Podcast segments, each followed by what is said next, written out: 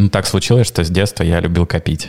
Я очень негативно отношусь к Советскому Союзу, потому что это такая история печальная для российского общества.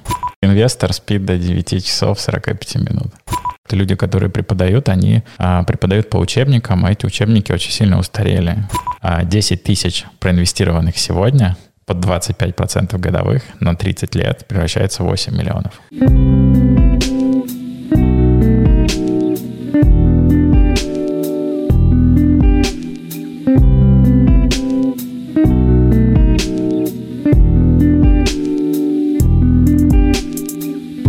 Всем привет, это подкаст «Инвестбро». Сегодня у меня очередной гость, улыбчивый и хорошо звучащий. Это Алексей Линецкий. Алексей, привет. Линецкий? Линецкий, прошу прощения. У этого ведущего есть один косяк, помимо всего прочего.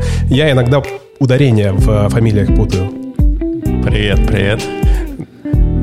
Дело в том, что мы сегодня будем говорить о том, чем ты занимаешься. Прежде всего, это, конечно, инвестиции, но, знаешь, сейчас есть модное слово, которое называется «нужно распаковать гостя». Круто. И, конечно, как многие из тех людей, которые пришли в, инвестициях, в инвестиции, ты, наверное, не сразу начал. Точно ты не сразу начал заниматься инвестициями. И я хотел узнать, что, ну, какой был твой жизненный путь до того момента, когда ты вот пришел в эту стезю? Ну, на самом деле, инвестиции я пришел достаточно рано, наверное, где-то в двадцать два года. Может, чуть раньше, но это путь, когда я уже понимал, что для того, чтобы получать деньги, нужно научиться их, во-первых, зарабатывать, а во-вторых, когда ты их заработал и не знаешь, куда потратить, нужно что-то делать с теми деньгами, которые у тебя остаются лишними. Вот. Ну, так случилось, что с детства я любил копить. Вообще, я никогда не тратил деньги, которые дарили на праздники, и я никогда не съедал шоколадки, которые дарили там в детстве, когда гости приходили, я их оставлял на будущее. Так, стоп, здесь важный момент. А откуда это у тебя качество? От родителей, от бабушки? Откуда? Не, у меня брат, он всегда пытался забрать мои шоколадки.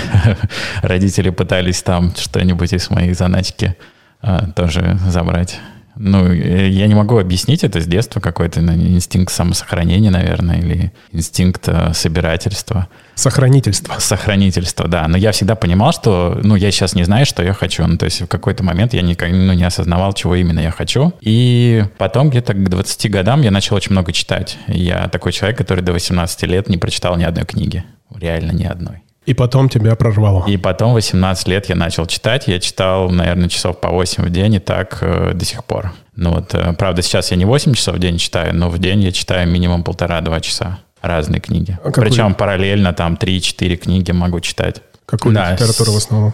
А, ну, в основном за последние, наверное, семь лет я читаю только бизнес и финансы, управление и все, что связано, там, не знаю, автобиографии. А в какой-то период я, по-моему, года два читал только исторические книги, там, а, все, что связано с историей России, а, там, мировая история. Вот. А первые шаги я начал читать книги, которые... Паула Каэлья, все вот эти эзотерика, там простые какие-то книги про психологию, психологию влияния, менеджмент. Я даже прочитал «Капитал» Карла Маркса. Книга очень тяжелая для понимания, и до нее реально нужно дорасти, чтобы понимать все, что там пишется. Суровый ты человек.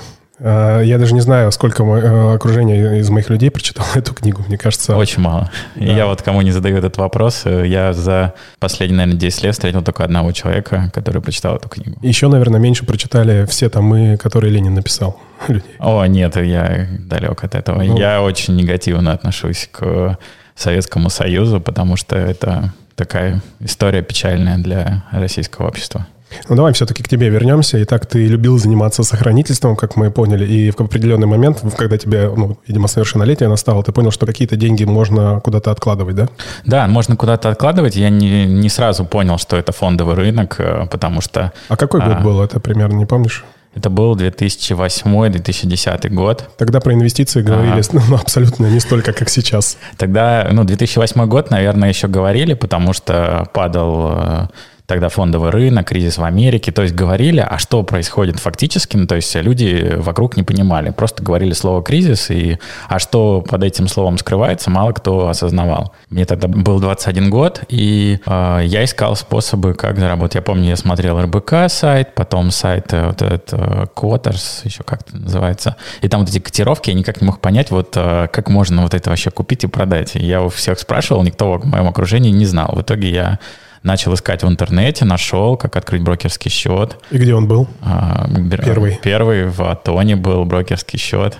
Потом у меня были депозиты, я знал все о депозитах, о всех банках, у кого какие ставки, знал все эти истории с этими лесенками. Когда ты... Я тоже этим занимался, я, собственно говоря, так к инвестициям и пришел, потому что есть такое э, понятие, как хоббист называется, те люди, которые, ну, знают очень много про кэшбэки и про кредитные карты, про то, как делать карусели, лестницы и все такое историю. Ну, слушай, это на самом деле хороший навык, ну, потому что многие люди даже до этого не доходят, до депозитов. Ну. Да, депозиты, это было первое, с чего я начинал. Потом я понял, что депозиты, ну, как бы это не сохраняют твои деньги, точнее, не дают тебе их приумножить, а сохраняют только частично от инфляции, и нужно было искать новые идеи. Вот так я открыл брокерский счет. Первая сумма, которую я туда зачислил, это было пятьдесят тысяч рублей. На тот момент это была не очень там большая сумма для меня, но тем не менее страх присутствовал, потому что я не понимал. Ну, то есть я купил акции, первые две акции, это было Лукойл и Роснефть.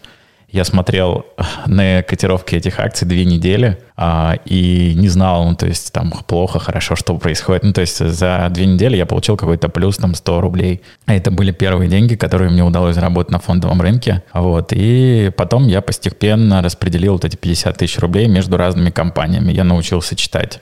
Ну, там всю информацию, находить, где она хранится, там на сайте Мосбиржи, начал посещать все сайты всех этих публичных компаний, и в какой-то момент возник вопрос. Ну, то есть я продолжал уже инвестировать там в месяц вначале по десять тысяч рублей, потом по двадцать, потом по пятьдесят, потом мне начали приходить хорошие бонусы по работе, и суммы стали расти, и в какой-то момент...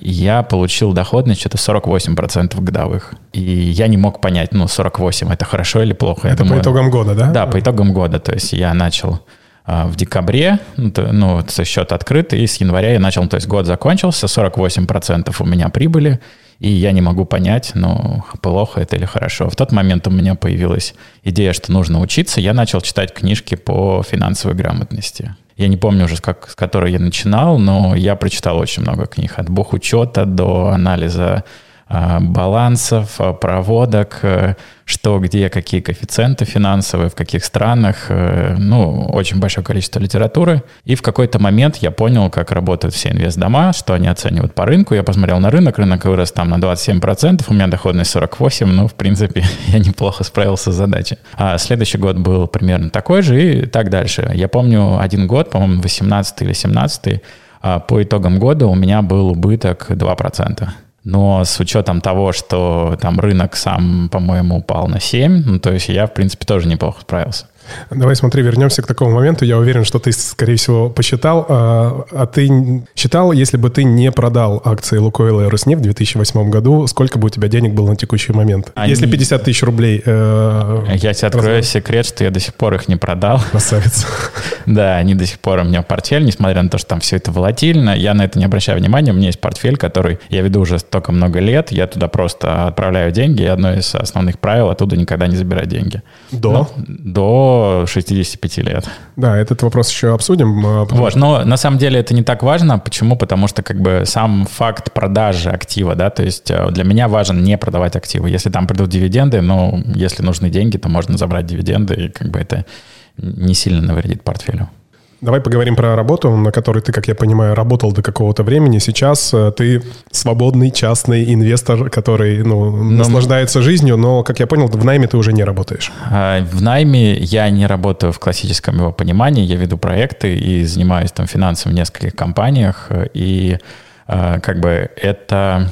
Но это больше как бы для того, чтобы не терять хватку в проблемах насущных в России, да, то есть понимать, какие там ставки по депозитам, какие ставки по кредитам, как кредитует частный бизнес, состояние экономики, состояние там контрагентов и так далее. То есть это больше информационный как бы для меня, чем заработок. Ну, то есть это такой фриланс, получается, ну, в каком-то не, смысле? Ну, фриланс... Но это тебя берут опыт. На проект. Это правильно? Опыт, да. да. Это опыт определенный. А можешь какой-то, ну, один из последних проектов рассказать, без названия, например, компании, что ты делал, коротко, если тезисно? А, коротко, оптимизация там налогообложения в компании оборот, по-моему, пятьсот миллионов. и там три учредителя, там, ну, в общем, интересно. То есть, по большому счету, бизнесу помогаешь э, оптимизировать налогооблагаемую базу? Ну, не только налогооблагаемую, там и договоры, и как э, работать с поставщиками, что нужно делать для того, чтобы увеличить там эффективность и э, как бы с меньшим капиталом получить больше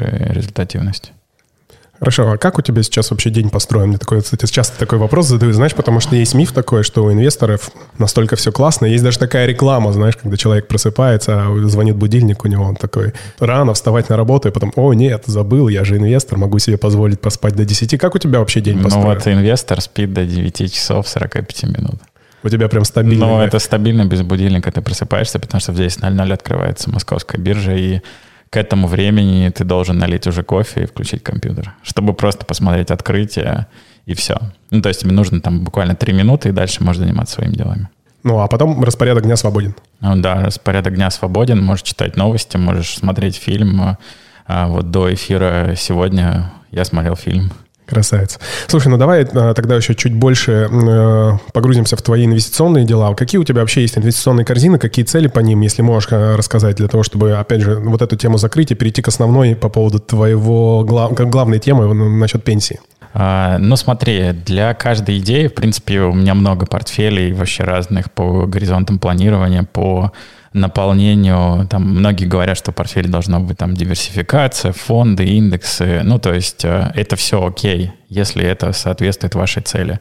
У меня есть портфели, в которых там две-три бумаги, например. И в этот портфель маловероятно, что в ближайшие несколько лет попадут какие-то другие бумаги, да, потому что это долгосрочная такая идея на три-четыре года. Ну, есть определенные экономические э, закономерности, и, по идее, они должны случиться. Я не знаю, когда это произойдет, никто, наверное, не знает, но если произойдет перестройка в наших экономиках, то эти компании получат самую большую прибыль, и мы будем с радостью наблюдать, как портфель может показать иксы. Но при этом он может спокойно терять там десять процентов в месяц, и я не вижу в этом никаких проблем. Я примерно понимаю, о какой перестройке экономики ты идешь, но мы об этом тоже поговорим. Вот, есть портфель, в котором вообще находится одна бумага. Это рисковая идея, я даже могу рассказать. Это Тесла. Тесла, Тесла, Тесла, да. Но на самом деле я жестко, как это говорится, у меня два диаметральных мнения по этой компании. С одной стороны, это компания-пустышка. Почему? Потому что сама идея электрокаров, она не жизнеспособна в том в парадигме мира, в которой живем мы сегодня. Да, вот сегодня мы обсуждали вопрос дизельных машин. В чем прелесть дизельной машины? Один раз заправился, и тысячу там, километров с небольшим едешь, не зная проблем там, с заправками, сколько тебе осталось там, доехать до заправки. Вторая ступень – это э, автомобили э, с бензиновым двигателем. Чем быстрее ты едешь, тем быстрее тебе нужна заправка. Вот. А что касается электрокаров, то здесь, в принципе, машина быстрая, но эта быстрота ей абсолютно не помогает, потому что ехать на скорости двести пятьдесят километров в час на Тесле ты можешь на тридцать-сорок минут, после этого ждет остановка и эвакуатор.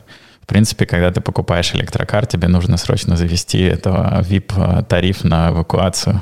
Знаешь, есть такой блогер, господи, Академик его зовут, из Питера. Видел, какой он эксперимент делал? Он взял с собой дизельный, э, как называется? Генератор. Генератор, генератор да, генератор. И заправлял генератором Тесла. Это очень было смешно. По сути дела, то же самое, что ты едешь на дизельном автомобиле. Да, и к этому мы идем, то есть, что все равно электричество получается из углеводородов, но это другая история, мы не будем в это погружаться. И второй мой взгляд, то, что акции компаний могут стоить, ну, вообще абсолютно любых цифр, то есть там тысячи, две, три, пять, да даже десять тысяч долларов вполне реально для компании, потому что эта компания как символ, там, не знаю, развития, изменения сознания людей, как что-то новое, то есть то, чего никогда не было, но всем почему-то хочется, как iPhone. Мы как раз разговаривали на нашей инвестиционной встрече, и мне нравится вот эта мысль про Теслу. Возможно, она неправильна, что не, не надо смотреть на эту компанию как на автомобильную компанию. Это больше компания про, ну, там, визионерство, про будущее, про Маска, и больше технологичная компания, наверное, чем все остальное. Ну, на самом деле, да, технологии, которые э, присутствуют, они, конечно, есть, их отменять нельзя, но вопрос, э, как ими пользоваться, если у тебя автомобиль, на котором ты реально не можешь доехать в соседний город быстро. Ну, то есть ты можешь доехать сто тридцать километров в час, максимальная предельная скорость средняя, и ты можешь проехать там триста-четыреста километров. И если начинаешь немножко превышать, соответственно, заряд теряет очень быстро. Ну, в экосистеме Маска есть другой проект, который позволяет передвигаться быстро и под землей. Знаешь его? Хайперлуп называется. Нет, я не слежу за деятельностью Маска. И второй, и втор, второй проект, который он хочет сделать, как раз на основе его ракет, которые как бы межконтинентальные ракеты, которые ты взлетаешь за атмосферу и приземляешься из Америки, например, в Австралию там, за считанные полтора часа. Типа он будет говорить, что если хотите не, недалеко, то э, на Тесле. Если хотите быстро и ну, в среднее расстояние, хайперлуп, хайперлуп нет. А если хотите межконтинентальное, вот, пожалуйста, на ракете. Но если это... Это, это моя теория, не факт, что это правда. Я не знаю, правда это или нет, но поживем, увидим. В инвестициях очень легко убедиться, кто прав, кто виноват. Да, осталось только подождать, и все, история расставит на свои места. Кто заработает, кто на этом потеряет. Ну так вот, еще какие портфели у тебя есть? Ну, долгосрочный портфель, который я, давно я веду, просто пополняю и ничего не забираю. Все дивиденды реинвестируются. Вот как раз по нему доходность среднегодовая тридцать плюс процентов.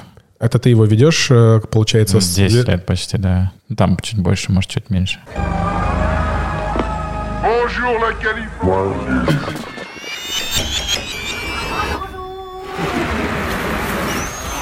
Ну, давай поговорим по поводу основного твоего проекта, так как ты подписан в Инстаграме. Кстати говоря, те, кто нас слушает, обязательно посмотрите в описании Инстаграм Алексея, подпишитесь на него, задавайте вопросы.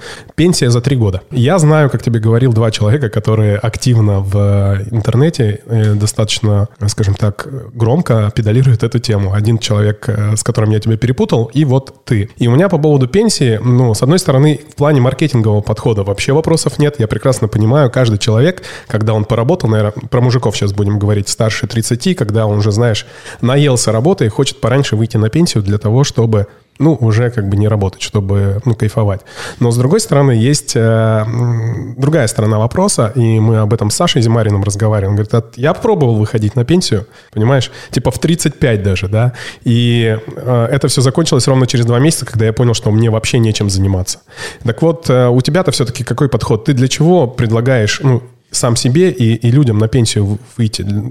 Какой у тебя вообще смысл в этом? Ну смотри, в две тысячи шестнадцатом, по-моему, две тысячи семнадцатом году я уже выходил на пенсию, я около года не работал. Я жил только на доходы от инвестиционной деятельности. Но я могу сказать, что это очень грустно, если у тебя нет каких-то, нет семьи, нет занятий твоих любимых, да, поэтому как бы пенсия здесь не больше про жизнь на пассивный доход, а здесь больше на жизнь, зная, что ты гарантированно защищен. То есть не государством защищен, а сам себя защитил, то, что у тебя всегда есть доход, пускай он там за три года будет составлять всего там пятнадцать тысяч рублей в месяц, но сам факт того, что у тебя на счету брокерском будет к этому моменту уже сумма от трех до где-то четырех с половиной миллионов рублей. Да, это там через два года будут уже не те четыре с половиной миллиона рублей, но у нас их сегодня нет, да, то есть сегодня на счету там около полутора миллионов рублей. То есть еще проекту там полтора года идти, да, и за это время сумма должна быть более трех. То есть ты на своем примере показываешь, как можно делать для того, чтобы достичь этой цели. Пенсия да, за три года. Да, пенсия за три года. При этом каждый человек, в принципе, может это повторить. То есть здесь не нужно, ну, как бы пятьдесят тысяч рублей ежемесячно не каждый может откладывать, но тогда у вас срок будет, если вы будете откладывать там пять-десять тысяч рублей, у вас срок будет не три года, а десять лет или там одиннадцать лет. Ну, то есть просто срок сдвинется, вылечится в несколько раз, и все. Итак, коротко, можешь рассказать про этот портфель? Нужно откладывать пятьдесят тысяч, как я понял. Ежемесячно. Правильно? Ежемесячно. И за три года ты накопишь капитал в районе трех-четырех миллионов рублей, которые будут тебе давать... пятнадцать тысяч в месяц. Да. пятнадцать тысяч в месяц. Это, да, это в, ос... в основном... двести тысяч рублей. Это в основном какие инструменты ты там используешь? А, инструменты, там сто процентов это акции, это очень агрессивная стратегия, да, поэтому здесь нет никаких ни... облигаций, ни фондов, ничего подобного. Я сейчас объясню, почему. Потому что, когда я начинал этот портфель, то ставка была ключевая в районе четырех с половиной, может, пяти. И при такой ключевой ставке облигации дают всего шесть процентов дохода по купонам. А акции дают порядка десять, девять, восемь, семь процентов дивидендов. Поэтому покупка акций гораздо более интересна. Так, минимум процентов на тридцать-сорок дает больше дохода именно в денежном потоке, то есть в дивидендах. Слушай, ну а как же это коррелируется с уверенностью, да, про которую ты говоришь? Если это портфель достаточно агрессивный, то люди, которые как бы не, не так хорошо умеют управлять этим портфелем, как ты, наверное, будут не очень хорошо себя чувствовать, если будут какие-то изменения в экономике. Вот, так теперь нужно свыкнуться еще с мыслью, когда мы начинаем инвестировать с такой агрессией, что любое снижение для инвестора, который не собирается забирать деньги с брокерского счета, воспринимается как дисконт, как скидка, как лучший момент для покупки. То есть очень тяжело покупать акции, когда рынок высоко. Вот, я не знаю, последние там два-три месяца я покупаю акции. Мне достаточно тяжело найти хорошую идею. Почему? Потому что я смотрю на рынок, все дорого. Э, грубо говоря, если взять еще там пару, даже пять, шесть, семь месяцев назад было идей там двадцать на российском рынке, которые прям можно было любую выбирать. Она практически там гарантированно принесет хороший доход. То сегодня таких идей становится меньше. То есть сегодня уже там их десять или там девять. И с каждым днем, когда мы поднимаемся выше, их становится все меньше. То есть ты ждешь коррекцию как ману небесную? Ну, коррекция – это хорошая возможность покупать те же самые компании, которые уже есть в портфеле, просто дешевле. Давай поговорим по поводу российского либо американского рынка. Вокруг нас, вокруг тебя в частности, сложилось окружение, которое, конечно, все активно топят за российский рынок. Я хотел бы твою позицию услышать. Американский, почему да или почему нет, и почему российский? Но давай так, прежде чем говорить о российском американском рынке, нужно понять, какие у нас цели. Да, если у нас цель через десять лет уехать жить за границу или через десять лет путешествовать по там, сто пятьдесят дней в году за границей, то у нас обязательно должен быть американский портфель, который будет либо нам давать доход в дивидендах в долларах, либо у нас будут активы, которые, ну, с высокой долей вероятности будут стоить существенно выше, чем сегодня, для того, чтобы их можно было продать и этими деньгами оплачивать наши поездки. Если у нас стоит цель не путешествовать, а, например, в России получать какие-то блага, я не знаю, там, покупка домов, земель, там, доли бизнесов, неважно. Если цели в России, они номинированы в рублях, то нам инвестировать нужно в рублях. Вот, поэтому здесь все очень просто. И поэтому ты пока полностью в российском рынке, правильно я понимаю? Нет, я еще и в американском рынке. Есть какая-то цель у тебя уехать, значит? Цели нет, уехать. Просто здесь какая ситуация? Я отслеживаю доллар-рубль, и когда соотношение, ну, то есть вероятность того, что мы увидим ослабление рубля, я начинаю покупать доллар. Естественно, покупать доллар, который ты покупаешь и просто его держишь в долларе, это не очень хорошая идея, лучше эти деньги инвестировать. Поэтому я заложник ситуации, когда мне приходится инвестировать доллары. Ну, а почему ты... А, ты покупаешь акции, да? Да, я покупаю ну, на них акции. Так как у тебя скилл достаточно высокий, ты можешь себе это позволить. Как бы, да? А если, ну, смотри, такой, такой же э, скилл на, э, ниже у человека, что бы ты ему посоветовал, какой инструмент, если а. он, например, акт не хочет рисковать? И... Индексный фонд на эс энд пи пятьсот. Ну, это самая классическая история. Я не знаю, лучше, наверное, не придумать. Я бы даже в России посоветовал людям покупать индекс на российский рынок при одном условии, что у нас просто нет этого индекса с такими же условиями. Вот, например, вэ о о там, или эс пи уай, у эс пи уай, по-моему, ноль целых четыре десятых или ноль целых пять десятых или ноль целых шесть десятых процента за управление, а у вэ о о у них ноль целых три десятых процента за управление, комиссия. Да? То есть эта комиссия за тридцать, там, сорок, пятьдесят лет заберет всего один-два процента дохода инвестора, в отличие от российских фондов, в которых комиссия от ноль целых семьдесят девять сотых до там, четыре процента. А это, это гигантские суммы, которые они забирают у инвесторов. Давай все-таки поясним для моих слушателей. Еще раз повторюсь эту мысль, которую я тебе говорил. У меня все-таки аудитория не супер высокообразованных инвесторов, там, да, люди, которые там, либо только пришли в рынок, либо в рынке не так давно.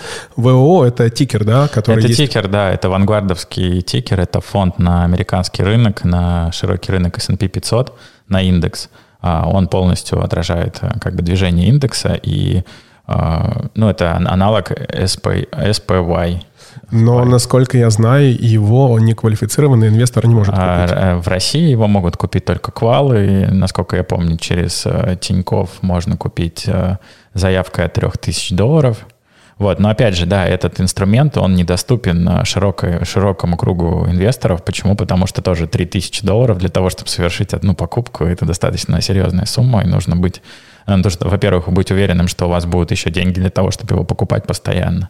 Потому что, купив однажды, сегодня, например, мы легко можем увидеть там минус сорок через три-четыре года по ну, ваша доходность может быть отрицательной, к этому нужно быть готовым. Ну да, очевидный момент, на самом деле, то, что я говорю своему ближайшему окружению, конечно, индекс покупать на эс энд пи пятьсот или на эр ти эс – это самые ну, эффективные да, инвестиции. Но желательно это делать регулярно и на ту сумму, которую ты определил. Одноразовые покупки, ну, такая себе история, как бы, да. Если ты купил на три тысячи, то и покупать тебе нужно в дальнейшем на три тысячи. Я вот не так много в своем окружении знаю людей, которые ежемесячно могут на три тысячи покупать. А какие, э, слушай, э, тикеры ты все-таки знаешь, которые более-менее нормальные по цене? эс пэ, э, эс бэ эс пэ, по-моему, да, если не ошибаюсь, сбербанковский э, индекс есть еще. А, по России? Да. И, Про... по, и по эс энд пи пятьсот. По эс энд пи пятьсот. На самом деле просто забиваете скринер и смотрите, у кого самые маленькие комиссии. Я просто хочу объяснить, что когда вы выбираете брокера, при покупке фондов вы платите комиссию брокеру за то, что вы совершаете сделку на бирже. Эта комиссия, ну, в среднем на рынке составляет где-то там ноль целых три десятых процента, от ноль целых три десятых процента и до там ноль целых ноль двадцать процентов в зависимости от брокера и от тарифа, который у вас. Но э, эти проценты по большому счету ничего не решают, потому что вы платите их единожды, а бумагой можете владеть всю жизнь. А, в отличие от процентов, которые забирает себе управляющая компания. То есть у каждого фонда есть управляющая компания, которая выпустила этот фонд. У нас есть Сбербанк, Тинькофф, потом Финекс, Альфа-банк. Альфа-банк, Атон и так далее. И вот внутри каждого фонда, если вы откроете информацию об этом фонде, вы можете увидеть комиссии, которые они берут. Там так называется вознаграждение УК. И вот у разных фондов там стоят разные цифры. Бывает это ноль целых пять десятых, бывает один, там два-три процента. Некоторые агрессивные истории доходят до четыре процента. И вот это самые страшные истории. Почему? Потому что если вы его купили сегодня, проходит год, бумага никуда не двинулась с места, а вы заплатили четыре процента управляющей компании. И в следующий год ситуация повторяется. И так прошло два года, у вас уже минус восемь, и эти деньги уже никогда не отрастут, потому что э, у вас забрали эти деньги управляющая компания. Это как раз та маленькая строчка в договоре, которую никто не читает. Да. Просто чтобы купить этот фонд, вам не нужно читать договор, поэтому это происходит на бирже, и когда вы его покупаете, значит, вы согласны со всеми теми комиссиями, которые внутри фонда находятся. Я хотел с тобой поговорить по поводу твоих образований, которые ты получил. Ну, у тебя даже в Инстаграме написано, что у тебя их несколько, насколько я понимаю. Что да. это за образование? Ну, первое образование – это Государственный горный э, университет, Московский государственный горный университет, э, специальность э, процессы горного или нефтегазового производства. А экономический? А, экономический. У меня был эм би эй, э, финансы, стратегические финансы, инвестиции. А сейчас у меня образование, я еще продолжаю учиться, магистратура Финансового университета в анализ фондового рынка. Вот, с ужасом продолжаю учиться. Потому что, мне кажется, ты уже все знаешь. А, можешь, можешь научить кого угодно, там, о чем де, угодно. Дело не в том, что я знаю. Проблема в самом процессе преподавания. То, подходе. Что, подходе, да. То, что люди, которые преподают, они... преподают по учебникам, а эти учебники очень сильно устарели. То есть очень тяжело объяснить людям, что на рынке немножко по-другому уже. Зачем тебе это тогда? Мне хочется увидеть по итогу, что будет за два там, с половиной года, будет ли что-то интересное, чего я не знаю. А какое это еще образование? Ты хотел бы в экономических Мне, целях получить? В экономических? Не знаю, я задумываюсь над си эф эй. Но, опять же, для чего мне это нужно? Расскажи про си эф эй. Ну, си эф эй – это очень интересная история. Это а, три ступени, а, сдавая экзамены, в которых вы получаете наивысшие, наверное, экономические знания, которые сегодня существуют, и плюс они с таким очень практическим уклоном.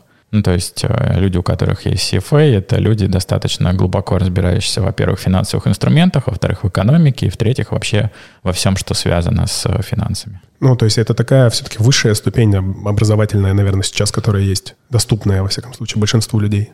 Так? Или я не прав? Доступная, да, но с точки зрения, сколько сил и энергии нужно потратить, не каждый способен это повторить. Ну, из наших общих, общих знакомых только Саша Зимарин, по-моему. Ну, Саша Зимарин, у меня еще есть коллега, который тоже, да, си эф эй. А, помимо тех образований, которые ты перечислил, еще какое-то есть у тебя образование? Да, я сейчас готовлюсь к защите магистерской по финансовому праву в Кутафина. Это Московская государственная юридическая академия имени Кутафина. Вот, я уже все закончил учиться, у меня там девяносто пять процентов готова уже диссертация магистерская. Осталось сдать в конце ноября госэкзамен, и в начале декабря будет защита. На какую тему? А, на тему финансово-правового регулирования рынка, фондового рынка. Ты вообще себе задавал вопрос, зачем тебе столько много образований? То есть в какой-то момент, просто кажется, бывает перебор. У тебя, тебе еще нет такого, что уже много? Я уже чувствую, что в какие-то моменты я просто перестаю слышать то, что говорят преподаватели, потому что я знаю это из практики, из других предметов, и уже очень давно знаю, поэтому мне особо интересно. Но в целом, если я не учусь, я чувствую, что я упускаю что-то очень важное.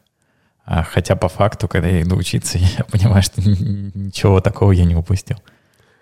Ты такой, знаешь, в этом случае, когда ты говоришь, что ты что-то знаешь уже, точнее, когда тебя обучают, и ты понимаешь, что там ничего нового, и ты каждый раз идешь и снова обучаешься, ты такой образовательный мазохист немножко.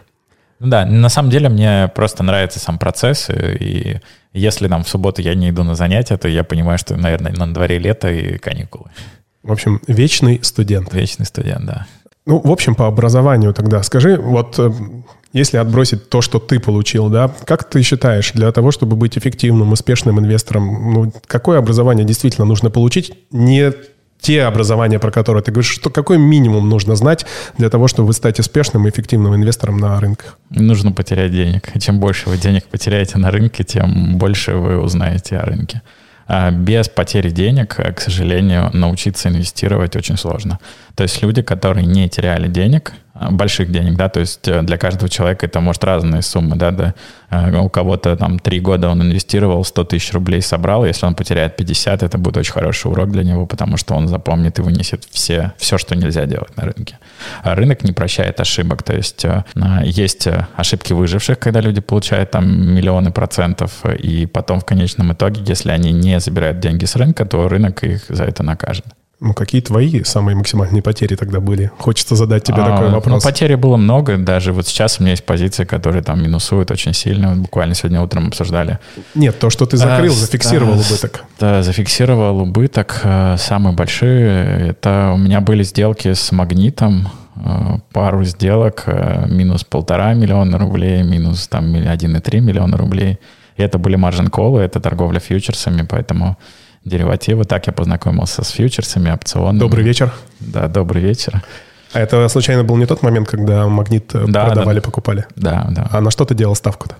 Я делал на ставку на то, что он вырастет. А он падал. Я вначале купил его по семь тысяч пятьсот, потом купил его по пять, потом купил его по три тысячи восемьсот. И, в общем, последний раз, когда я его покупал, по две тысячи четыреста. Я угадал, где дно, но это было через два маржин-кола. Если возвращаясь к образовательным моментам, сейчас на рынке стало очень много курсов, стало очень много блогеров, которые хотят тебя обучить инвестициям. Как ты вообще к этой истории относишься? Если курсы достойны, я могу даже так сказать, я знаком с курсами, на которых учат гораздо лучше, чем в финансовом университете. Какие, например? Какие... Я не буду называть имен, чтобы не делать людям рекламу, да, но я могу сказать, что есть блогеры, у которых достойные курсы. Хорошо. Самый популярный блогер сейчас в Инстаграме, который проводит курсы, это Ольга Голгадзе про финансы. У нее два и один миллиона подписчиков, если не ошибаюсь. И она, ну, реально, больше ее подписчиков по финансовой инвестиционной теме я не видел. Ты знаешь ее? Да, я был подписан долгое время на нее, но в какие-то моменты я комментировал ее посты, и она меня заблокировала. Тогда я не буду тебя спрашивать, как ты к этому относишься. Нет, у нее хороший курс. Я могу сказать, что курс, я смотрел курс, читал информацию по этому курсу. Там достаточно высокая экспертиза. Единственный, как бы, недостаток этого курса, что для того, чтобы все знания, которые она дает, они могли усвоиться, это, ну, реально нужно много работать. То есть не каждый человек способен столько работать. Ну, не только усвоиться, но еще и применять их в практике, самое главное. Ну, практика очень сильно отличается от теории. Ну, о том, что мы только что поговорили, нужно пару раз потерять для того, чтобы обучиться, ну, полноценно уже. А, ну, терять деньги на курсах ни на одних не научат. Терять деньги? Да нет, могут научить, как раз здесь проблем нет. У меня, знаешь, какой все-таки вопрос относительно курсов, но очень большой. Для того, чтобы мы уже только что обсудили, быть эффективным инвестором, по большому счету, там, если срез взять всех людей, которые инвестируют, нужно покупать фонды, ну, те, которые ты выберешь, ну, например, на эс энд пи пятьсот и на Московскую биржу, и просто делать это регулярно. Вот тебе, пожалуйста, все курсы За, ну, за на, одну минуту. Да, да, за одну минуту. И про, про акции, про облигации можно тоже за, за одну минуту рассказать. А это все растянуто на две недели, месяц, два месяца, если это какие-то полноценные курсы. Реально, девяносто девять процентов людей эта информация вообще не нужна будет в плане того, что они даже ее применить не смогут. И вот э, это моя самая большая предъява к этим курсам. Ну, то есть, они это делают, судя по всему, то есть, да, может быть, качественно, но по большому счету для того, чтобы ну, контент там больше набрать и подороже это продать. Вот у меня так это все выглядит. Я не могу прямо, знаешь, сказать, что это плохо, хорошо. Каждый выбирает сам, да. Можно, смотри, когда мы готовим еду, можно приготовить борщ по рецепту, который тебе там передала бабушка, а можно этот борщ приготовить десятью разными рецептами, и для этого нужно учиться. Вот. Если человек хочет научиться зарабатывать деньги, выбирая там десять акций лучших на рынке, научиться выбрать десять лучших акций, я могу сказать, что даже профессионалы с двадцати-тридцатилетним опытом не в состоянии это сделать, то никакой курс не сможет научить это сделать. Курс может дать только общую информацию. То есть, чтобы у человека в голове сложились как бы все параметры, да, что такое облигация, почему, для чего они нужны, что такое акция, почему нужно покупать акции, не облигации, если тебе двадцать, почему нужно покупать облигации, а не акции, если тебе там шестьдесят пять. Ну, то есть, вот такие какие-то базовые понятия курс вполне себе даст, и на рынке этому не научат. Ну вот если бы ты делал курсы, сколько бы они по времени были? Я думаю, что это было всего десять часов. За десять часов человеку можно... Ну, десять качественных часов с практическими навыками. Этого достаточно... Ну, в, знаешь, здесь очень сложно делать курс. Знаешь, почему? Я понял, вообще давно задумался на эту тему, я понял, где основная ошибка людей. То есть они пытаются дать информацию людям, которые находятся на разных ступеньках. Ну, то есть кто-то знает, что такое облигация, очень хорошо, потому что он хорошо учился в институте, у них там был крутой препод, который круто преподавал облигации, он им на всю жизнь рассказал, они на всю жизнь запомнили. А у кого-то, не знаю, он был акционером, и он знает, что такое акции, и понять не имеет, что такое облигации. И когда он приходит на этот курс, у него на первом занятии рассказывают про облигации, ему это неинтересно. И у него уже сразу предвзятое отношение ко всему следующему, всем следующим урокам, потому что он уже это хорошо знает, а его представление об этом инструменте, ну, несколько отличается от того представления, которое передает автор. Вот, поэтому э, большая проблема в том, что э, люди, которые приходят на курс, они находятся, все участники находятся на, разном, на разных ступеньках понимания э, о финансах, а курсы пытаются всех их причесать под одну гребенку, это очень сложно. Ну, если бы ты все-таки делал, как бы ты к общему знаменателю всех привел? Только практика. Здесь очень сложно. Ну, смотри, курс без практики – это очень тяжело. Но самое главное, если бы я делал курсы, я пока не собираюсь этого делать, я бы все-таки делал, ну, нулевой базовый навык прививал, это финансовую грамотность, то, о чем ты говорил, чем ты занимался в детстве, ну, по наитию, да, потому что, ну, инвестировать ноль рублей, ноль копеек невозможно. Да, может получить сразу сто процентов доходности. Даже и да, и даже если ты научишься инвестировать, ну, например, эффективно, покупая акции, облигации, и ти эф-ки еще, в любом случае у тебя, если не будет этой финансовой грамотности, да, ты все равно все будешь спускать. Как бы, да. Конечно, нет, но финансовая грамотность – это базовая, то есть нужно, прежде чем начать инвестировать, подбить все свои затраты и посмотреть все свои доходы. И сделать так, чтобы затратов было как можно меньше, а доходов стало как можно больше. Вот избавиться от всех ненужных подписок на Netflix, Apple Music и так далее. То, что, то чем мы уже не пользуемся, либо не хотим за это платить. Да? Пить кофе в офисе, а не в Starbucks за там, пятьсот рублей. И, и так далее. Да? Это позволит высвободить дополнительные деньги, которые... Вот, кстати, прикол. десять тысяч проинвестированных сегодня... под двадцать пять процентов годовых на тридцать лет превращается в восемь миллионов. Bonjour la Californie.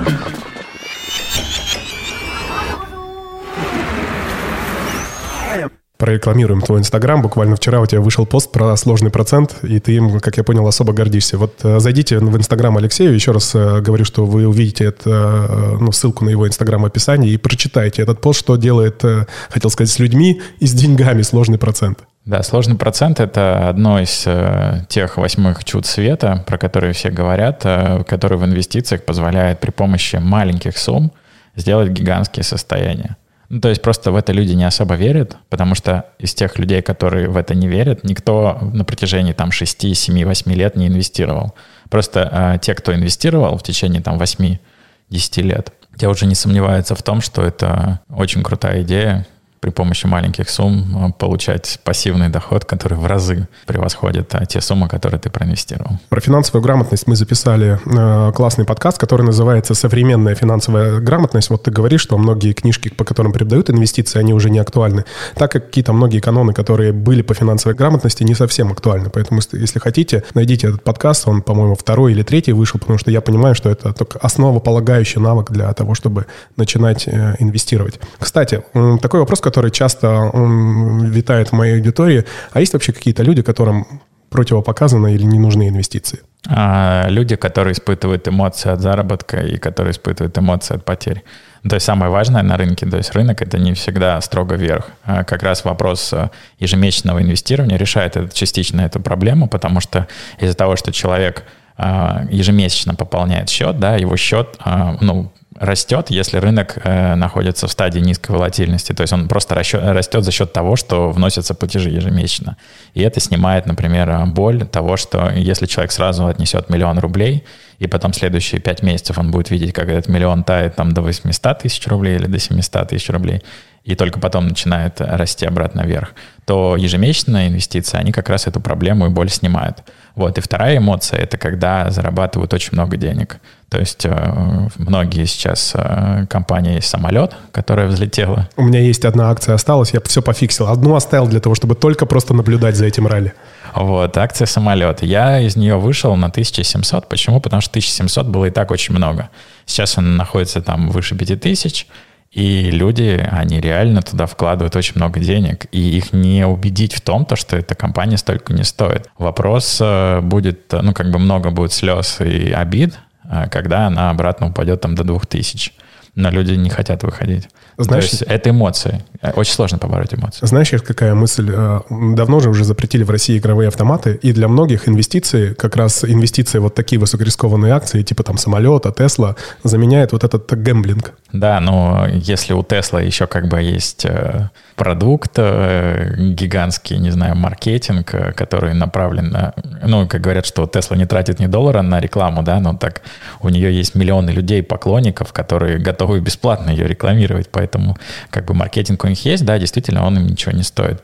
Вот. А у самолета, ну, объективно, цена в три раза, чем она могла стоить. Это у очень страшно. У меня есть инсайдеры, которые работают в строительной отрасли, в, продают в том числе большие агентства недвижимости. Вроде говорят, что цена растет за счет того, что есть какие-то слухи, что они собираются купить какие-то строительные компании. Ну, растем на слухах, падаем на новостях. Да, когда все. Они их купят, тогда они и упадут. Тогда и поговорим, да? Да, тогда и поговорим. А, ну, так вот, э, закроем эту тему по поводу того, кому э, инвестиции не подходят, тем людям, которые как бы... испытывают эмоции. Да, но смотри, в любом случае, хороший э, навык, ты говоришь, делайте это лесенкой, инвестируйте каждый месяц, но в любом случае настанет тот момент, когда рынок скорректироваться может на пятнадцать, двадцать или тридцать процентов, и они все равно увидят этот минус, он просто будет не такой большой, но для ну, них вот важно, существенный. Вот, и второй урок нужно, важно понять, что когда рынок упадет на двадцать процентов, что это не сигнал для того, чтобы продавать, а сигнал для того, чтобы покупать. То есть нужно продолжать либо инвестировать по той же сумме, которую вы делали. Если вы увидели движение минус пятнадцать-двадцать процентов вниз, то желательно в, эти, в этот месяц и в следующие три-пять найти денег больше, чем вы до этого э, инвестировали. Ну, получается, что в твоем мировоззрении главное, главное качество и главный навык, который должен, должен быть у инвестора, это психология. Это психология, да. девяносто процентов у меня, по-моему, я изменил описание. У меня была на одной строчкой написано в описании к Инстаграм, что инвестиции девяносто процентов это психология, десять процентов это только навыки. То есть даже не знания.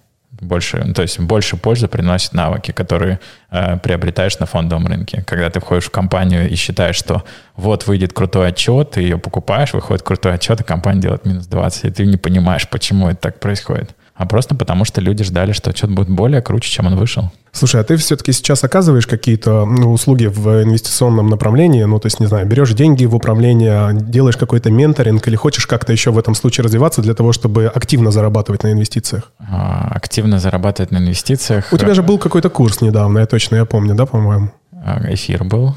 У меня курсов не было, у меня только эфиры. А, эфиры. С чем, с чем он связан? Эфиры по разным тематикам. Ты их периодически проводишь? Я их периодически провожу. То есть можно подписаться на твой Инстаграм и ловить эти эфиры? И ловить, да, и ловить информацию о предстоящих эфирах. Супер. Ну а и что... плюс мероприятия благотворительные, которые мы проводим, ну, там совместно с другими ребятами.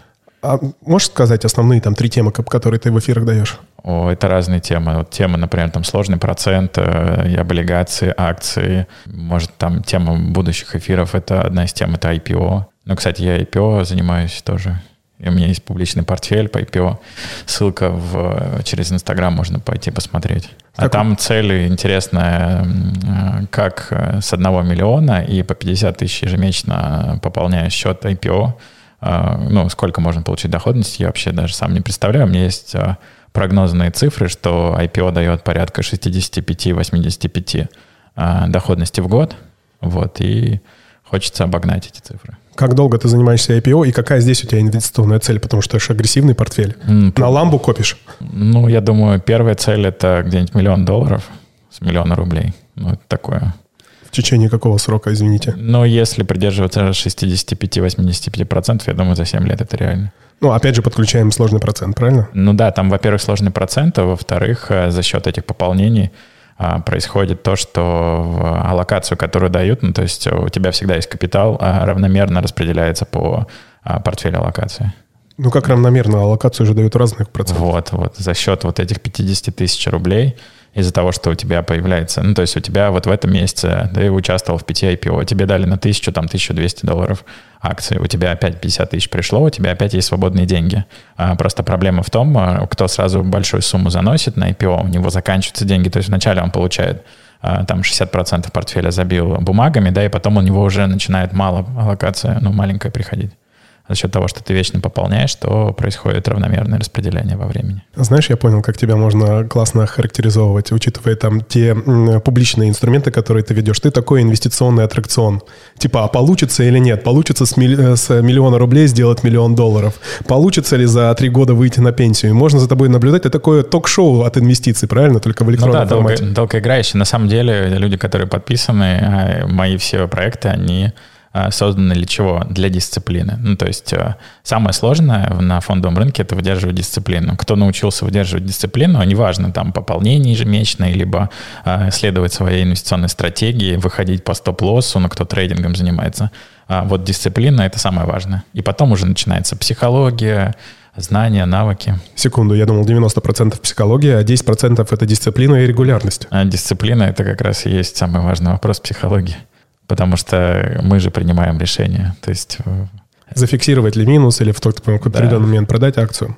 Да. Я почему-то эти качества разделял на отдельные. Ну, от психологии как раз это фундамент дисциплины. А дисциплина, как говорится, у многих у нас страдает. И поэтому, если бы мы все были дисциплинированы, то, конечно, бы мы сейчас летели на Марс вместе с Маском, потому что, ну, многие нет, люди... Нет, нет, Маск бы летел за нами. Мы бы уже там были. Да, с дисциплиной у нас у всех проблема, еще раз повторюсь. Слушай, хотел бы, знаешь, тебе такой вопрос задать. Можешь ли ты дать какие-то три совета начинающему инвестору? Что нужно, что не нужно делать? А, три совета. Самый первый а, совет – это чем раньше вы начнете, тем быстрее вы будете получать а, пассивный доход от инвестиций. А, второе – никогда не заводите на биржу больше денег, чем вы готовы потерять. Почему? Потому что это психология. Как только вы завели денег больше, чем вы готовы потерять, все, вы начинаете бояться, у вас руки дрожат, вы начинаете искать идеи, которые превышают ваш уровень риска, который вы можете себе позволить. И третий совет – никогда не покупайте на все деньги одну акцию. Это печально, потому что какая бы хорошая ни была акция, может произойти все, что угодно. Я таких историй уже несколько встречал. Люди приходили, мужики приходили в слезах. Ко мне спрашивали, что делать. По большому счету, не делать так. Ответ на вопрос. Слушай, поговорим уже в завершении подкаста э, про эзотерическую тему, скажем так, про крипту. Э, во-первых, как я понимаю, ты пока еще не в крипте, и ты сказал, в какую ну, там, точку отсчета, как, какую цену ты ждешь. Но перед тем, как мы об этом поговорим, э, ты высказал классную теорию. Это прямо из области э, фантастики, можно сказать. Почему изобрели э, крипту? И ты один из тех людей, которые верят, что крипта — это такой э, всемирный э, хайп-продукт, такая всемирная пирамида для того, что, как я понял, извините, Нет, сейчас я могу переврать. Для того, чтобы по большому счету собрать деньги у большинства населения. Можешь ее рассказать? Ну, история не новая, она даже, по-моему, не моя. Я ее где-то прочитал, что... А, это же из анекдота было про обезьяны и десять долларов, или как все, что нужно знать. Я забыл этот анекдот, но он очень интересный. История в том, то, что криптовалюта, очень большое количество этих монет принадлежит неизвестным людям. И в один прекрасный момент эти люди могут либо это все продать, обрушив рынок криптовалюты, ну, прямо в ноль. Потому что, ну, сколько эти биржи могут в сутки проводить миллиардов налички? У них столько нет налички. Поэтому в один прекрасный момент на рынок выйдут ребята, у которых находится семьдесят восемь процентов биткоина, и просто его обрушат до нуля.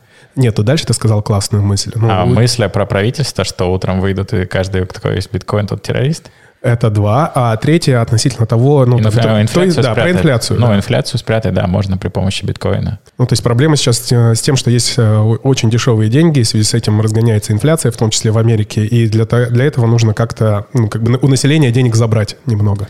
И но биткоин один из тех инструментов, который, с помощью которого в теории, это классно, мне прям нравится, с помощью которого можно как раз пропылесосить деньги населения, которые сильно тоже в крипте. Ну, здесь есть одна сложность, да, чтобы деньги забрать, нужно, мы же покупаем биткоин у второго человека, ну, то есть мы же не покупаем биткоин у, у эмитента, да, мы покупаем у участника системы. То есть участник системы – это такой же игрок. То есть он просто, эти деньги перейдут от одного к другому. То есть здесь нельзя спрятать. Здесь нужно сделать, чтобы деньги перешли именно к тому человеку, который их потом куда-то денет и не выдаст на рынок. Тогда реально может спрятать инфляцию, да. Ну, в любом случае, идея классная. Ну, не идея, это теория классная. Посмотрим, как все получится. Но все-таки ты в крипту... Как ты к ней относишься? Планируешь ли ты заходить? И если планируешь, на какой процент примерно? И что с этими деньгами будешь я, делать? Что покупать? Я планирую биткоин по семнадцать тысяч, когда будет, долларов. Это для, не, для некоторых это будет очень больно, но почему нет? Почему семнадцать? Не знаю, хорошее число. Ну, ничем не обосновано. семнадцать, почему ничем не обосновано? Чем? Просто цифра семнадцать. Меньше двадцати, на три меньше двадцати. Прекрасная цифра. семнадцать, шестнадцать, пятнадцать, четырнадцать. Каждый доллар, каждый тысяча долларов вниз. Я в два раза буду увеличивать позицию. То есть от семнадцати будешь заходить и будешь покупать в основном биток, правильно понял? Да, зачем что-либо другое? Ну, не будем тему крипты развивать. Это будет, наверное, отдельный подкаст. Я вот, например, сильно верю в эфир. Ну, и по нему все-таки очень большие прогнозы относительно того, что он может стать лидирующей валютой. Ну, и, или, во всяком случае, вырасти намного кратно, более кратно, чем биток. Разговор о криптовалюте, это, знаешь, как разговаривать о, там, не знаю, о других вселенных. Я, я настолько далек от крипты. Я, если честно, даже не знаю, как ее купить. Я знаю пару фьючерсов и пару компаний, которые с этим связаны. На фондовом рынке, да, я знаю, как купить, например, фьючерс на биткоин, но я понятия не имею, как купить биткоин. У меня нет ни Binance, ни кошелька криптовалюты. Я вообще без понятия, как эти сайты называются, как туда зайти, как туда денег отправить. Ой, дружище, обучу я тебя этому, если тебе будет возможность. Ну, прикольно с тобой разговаривать, потому что, ну, я, сейчас э, биткоин купить практически то же самое, что и купить какие-то акции. Ну, там, через Binance. Ну, ладно, это отдельная тема для разговора. Будем ждать семнадцать тысяч, самое главное, я хотел сказать. Да, будем. Но это же, опять же, эмоции. Кто сможет выдержать и купить по семнадцать тысяч, те будут большие молодцы. Я сейчас как раз полностью в долларе жду по тридцать шесть. Ну, не по семнадцать, а по тридцать шесть. Заканчивая наш подкаст, очень круто получилось у нас с тобой поговорить. И звучишь, что круто. Давай, ну и самый главный вопрос, который я задаю всем гостям, которые приходят в этот подкаст, потому что он не только про инвестиции, про финансы и про деньги. Алексей, внимание, важный вопрос. Что такое для тебя деньги? Ой, это очень крутой вопрос. А что такое деньги? А, ну, смотри, деньги. Я к ним отношусь, наверное, философски. У меня на карточке есть там тысяча пятьдесят рублей. Ну, если там есть пятьдесят тысяч рублей, то это уже хороший день. Вот, а на них можно что-то купить, сходить пообедать. А так все деньги находятся в фондовом рынке, и это акции. Ну, то есть у меня сами деньги не бывают в больших количествах. То есть крайне редко, когда там я вижу суммы, которые, я не знаю, там миллион рублей, два миллиона рублей, три миллиона рублей, это достаточно большая сумма. Если она находится в деньгах и не работает, у меня это вызывает какой-то определенный стресс. Поэтому все, все деньги, которые есть, они все проинвестированы. То есть, с одной стороны, как я понял, деньги для тебя что-то не сильно важное, а с другой стороны, это рабочий инструмент, как и для многих инвесторов. Да, это рабочий инструмент. Я просто умею пользоваться деривативами, опционами и фьючерсами, поэтому... Очень сложные да, слова. Очень сложно, да, поэтому как бы я знаю, как, ну, используя там инструменты фондового рынка, быстро получить деньги. Вот. На те акции, которые у тебя существуют там в портфеле, ты можешь всегда получить деньги. Ну, в любом случае, опционы, фьючерсы и все такое, это для моих слушателей очень сложная история и очень высокорискованная, и не каждый до нее дойдет. Но э, спасибо тебе большое за подкаст, спасибо большое, что пришел. Это был подкаст «Инвестбро», подкаст про финансы, инвестиции и про деньги, все, что с ними связано. Обязательно поставьте нам пять звезд в Apple Podcast э, или поставьте одну звезду. В любом случае, любая ваша оценка будет для нас очень важной, и мы сможем подняться э, в чартах Apple Podcast. Алексей, спасибо тебе большое, что пришел. Давай пять. Спасибо. Пока. Пока.